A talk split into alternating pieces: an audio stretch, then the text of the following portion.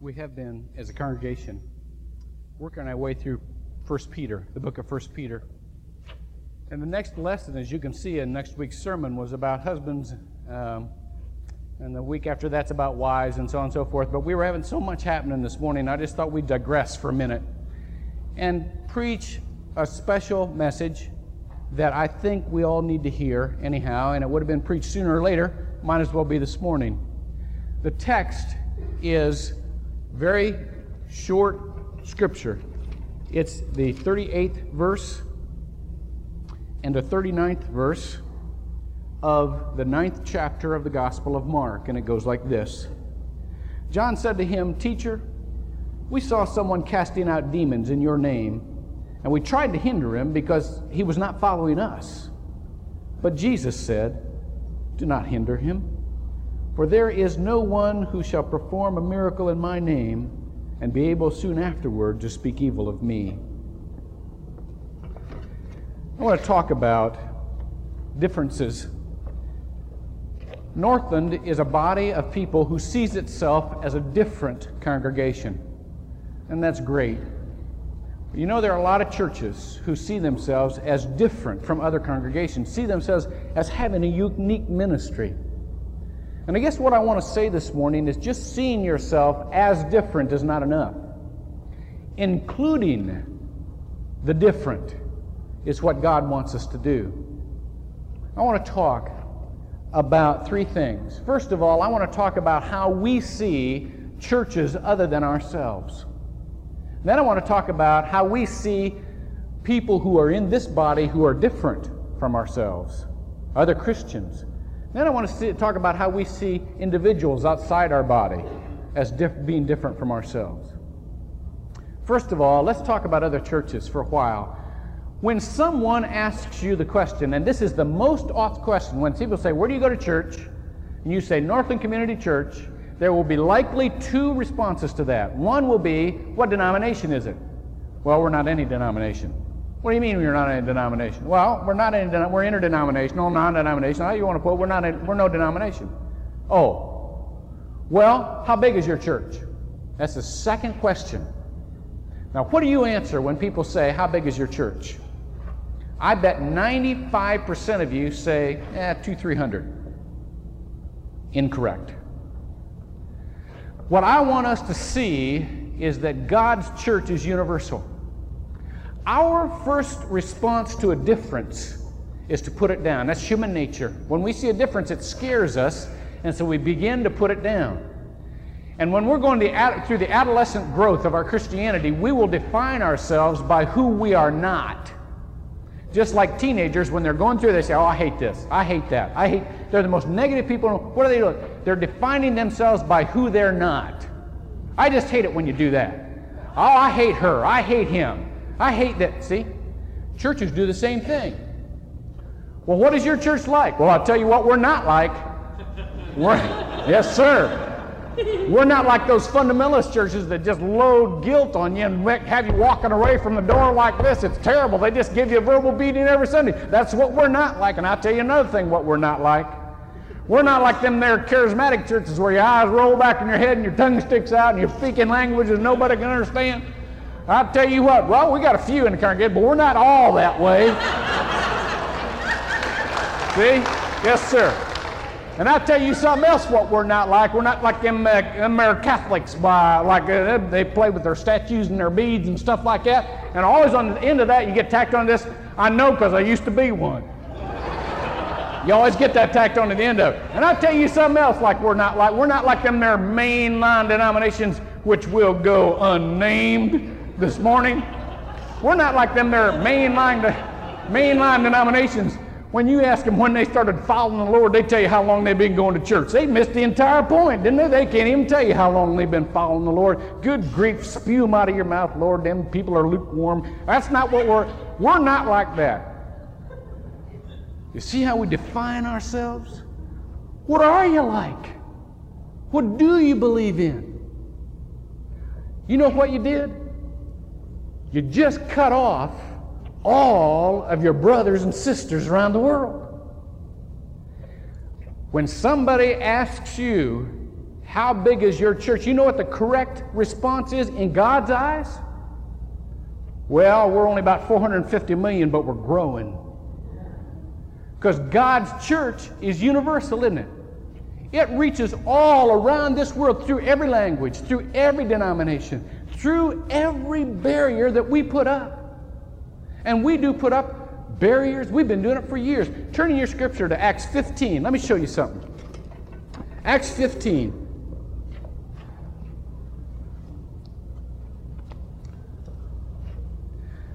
This is the Council of Jerusalem. When they had this first barrier problem, when they try to decide whether or not the people had to become Jews before they could become Christians, this is what happened. They talked all through this. What kind of standards that you would have to meet before you were really a Christian? This is what they came down to. Listen to this. This is out of the Word. It starts with verse 8. And God knows the heart, a God who knows the heart, bore witness to them giving them the Holy Spirit just as He also did to us. And He made no distinction. Now look at it through God's eyes. He made no distinction between us and them, cleansing their heart by faith. Now, therefore, why do you put God to the test by, replace, by placing upon the neck of the disciples a yoke which neither our fathers nor we have been able to bear. Now, look here what, what he's saying. When we begin to make standards for other denominations before we will admit them into our Christian family, we place a yoke on them that we eventually will not be able to bear. When God first revealed to me that I would have another parish, Becky and I began to check churches all around this country. And one of the red flags while we were checking these churches, I was a United Methodist. One of these, one of the red flags, when we were talking to these churches, they would say, Boy, I sure like you, but please don't mention that you're United Methodist. Because our people don't believe that United Methodists are Christian. And I said, Thank you very much, brother. I'll be praying for you. And that was the last contact we had. You know why? Because anybody who gives me a yoke like that, if I would have said, Yeah, okay, I won't mention it, just between you and I somewhere down the line, I would not have met with approval. Because there was one yoke there, there would have been another yoke there. Now, watch this. When you say so and so is not a Christian because, and you get in a little group and you rant and rave about other churches and how far off base they are, you better watch it because you know that somewhere down the line you're going to have a yoke that you can't bear. Why would we put a yoke on people that God doesn't put on people? If we are truly interdenominational and non denominational, then our speech has to reflect that. We've got brothers and sisters all over the world. You understand? Okay. And about our need, you know, in our human need to be like other people, sometimes that runs away with us, and we need other people to be like us. Let me say that again. In our need to be like other people because we want to be accepted, it runs away with us, and we need them to be like us. That's how we can really tell we're accepted. And so, what happens is we start sending, setting standards for other people inside the body before we will accept them. You know, one phrase I've heard, now I'm start, going to start stepping on toes here, so get your steel toes on. One phrase I've heard repeatedly in this body since I got here is this phrase, and it's common for a church this size, but it's this phrase you know, everybody in this church oughta. This whole church oughta. And you know what that's doing? That is saying there is no room for any differences in this area. And you know what? If there's no room for any differences in that area, then you got no room for people in that area. Watch it. Watch how we do this. And this is a human thing. Believe me, we do it because when we're getting, and it's usually some people involved in some ministry, and they don't want it to fail. And so they're making some generalization about the whole church, wanting to include everybody. But what they're saying is everybody gets included my way. You see? Well, we started to hinder them because they would not follow us. See, they believe in you, Christ, but they wouldn't follow us. So they weren't included. And that's what we do. And, we, and when the ministry gets off to a skittish start, then we start this stuff. Oh, I love this. I've done this a million times myself. I know, I know, I can tell it. We start to get what I call the Elijah complex. And the Elijah complex, remember when he was so discouraged and that woman was chasing him all over the place? Jezebel? And he went out and he sat, he sat under a tree so discouraged. What did he say? He said, Oh Lord, only I am left. In other words, I'm the only one that's got the true religion. Everybody else has deserted me. That's what we get. When we have our minds set on a ministry that other people have to fit into, we begin to get cynical and down on other people, don't we? And then a little tape recorder goes off inside of us and it starts playing America the Beautiful.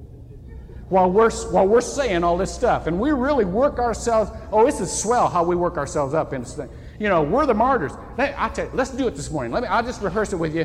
I want you to just to hum America the Beautiful while I'm telling everybody what we say to each other, okay? Let's go. Mm-hmm, mm-hmm, mm-hmm. Okay, keep coming. Lord, you know everybody ought to be at prayer and potluck on Wednesday. What's wrong with these people? Don't these people believe in prayer? I'm there. People don't believe in prayer, Lord.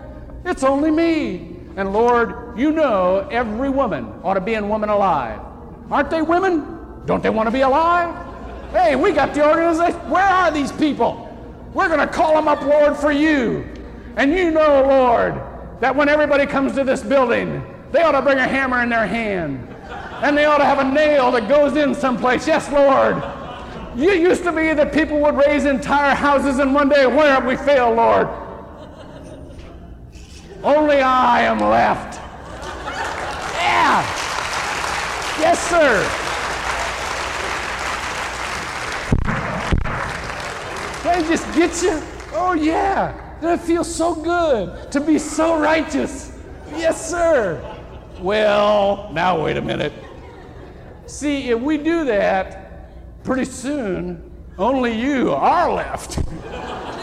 Uh-huh. A self fulfilling prophecy. Listen, there are differences in this body, and praise God that there are differences in this body. Can you imagine what this building would look like if Bill Davenport and Dale, Dan Ruhlman and Roy Nelson and a bunch of other guys had my building capabilities? Good heavens. Good, oh my. Now, I'm not saying that we can't come down and slap on paint, but oh, and Zona Mingo, do you realize what would happen, what our music would be like if Zona Mingo had all of our collective musical ability? Every Sunday we would come here and sing, Kumbaya, my Lord, Kumbaya. That's the only, that's the only song most of us know from camp. Listen, God's given, yeah, God's given us differences, and it's great. It's great. And this is the thing. The, the flip side here is when we set up standards, then we begin also to imitate other people, and we look like absolute fools when we begin to not be ourselves in the Lord's eyes. Because He made us individuals. And when we have to imitate one another in order to be acceptable, we're down the tubes. Let me tell you a story about true story. Calvin Coolidge, Cool Cal, one of my favorite presidents. Calvin Coolidge was having breakfast with an Italian ambassador they had just uh, had a treaty, you know, they, they compact, they were of one mind, and this is where we get, write this on the tablets of your hearts. This is where we get mixed up. We think that to be of one mind, we have to be like one another. That's not true at all. We think that to be of one mind, which the Lord wants us to be, we have to act like one another. That's not true at all. So we begin to imitate each other. Anyhow, let me get back to the breakfast. They had had this treaty, so they're having breakfast together. And the Roman ambassador was kind of nervous about it. He didn't want to create any faux pas, any mistakes, you know. So he said in his mind, I'll just do whatever the president does. So they're talking over breakfast, and you know how you can spill a little coffee out of your, out of your cup into the saucer? Coolidge did that. So he took his cup and placed it beside his saucer. And the Italian was just sitting there, and, and uh, uh, uh, we ought to be in the mood for this story after your Italian reading this morning. Just sitting there and just went right on, just cool, just didn't even mention anything, and set his cup over by the side of the saucer too. They talked a little bit more, and Cool Cal picked up the cream and poured it in his saucer. And the Italian didn't want to say anything about it. He, you know, he was, you know, he wanted to be acceptable, so he asked for the cream and poured it in his saucer. They talked a little bit more, and Cool Cal stirred his up. He took his spoon and he stirred his up too. And then, listen to this President Coolidge took his saucer and handed it to the White House cat that was down at his feet. See, we just end up looking like fools when we imitate one another instead of accepting differences and celebrating differences. God has given us a certain overview as a congregation. But church programming is not the same as being of the same mind. Church programming gives different people an opportunity to celebrate their gifts in different ways. Let's never, never lose that. And then I'll give you time just a second. One more, to, one more point. And then, lastly, let's talk about how we think about people outside the body, or rather, how people think of us and how inclusive we are. We know we're different from the world, but you know what? We shouldn't be too proud of that. We should be real careful about that. Because the more different we get, the more people feel unloved and like they cannot measure up. Let me tell you about the three people who made the biggest impact on my life before I became a Christian. One's name was Max Bayshore, and Max was absolutely the greatest storyteller that ever lived. This guy could, he, and he wasn't a preacher, he wasn't a public speaker, he was a salesman. And he sold gasoline products to truck drivers. And he would walk in a room, and the first words out of Max's mouth were, Have you heard the one about? And folks, it was like E.F. Hutton. Everybody stopped what they were doing and turned toward, and pretty soon, five minutes later, he'd have the whole place rolling. And not only did he have them rolling, he had them loving each other because he had that sense of humor. It was fantastic. The next person was Jean, Jean Evans. Jean's gift was that she had the most beautiful, melodic, deep, rich alto voice. It was absolutely gorgeous. She didn't sing much in her later life. I was one of the few people that could hear her sing, but during the 40s, she sang with Tommy Dorsey and some of those, the big band era, and she was fantastic. The third person was a guy named Doc. Everybody called him Doc. He was a veterinarian. And Doc had this thing with animals.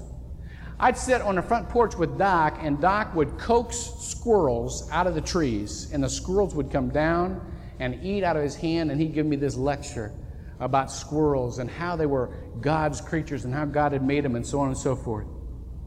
Those people were such a blessing to me. Now, the thing that all three of those had in common is they were never part of a church. You ask them if they believe in God, they'd say, sure. You'd ask them if they believe in Jesus Christ as the only Son of God, they'd say, you betcha I do. Well, then why don't you go to church?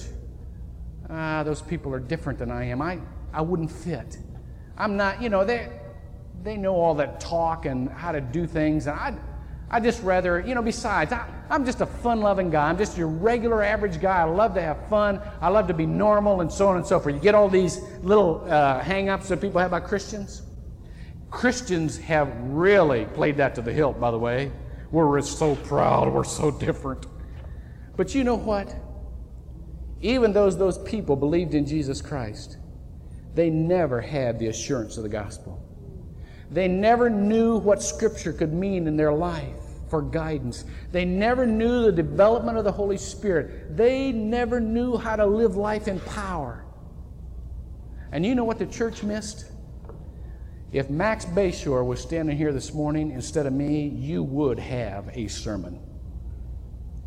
If Jean Evans could have sung this morning with Chris, oh, it would have broken your heart. I mean, you would have been on the floor.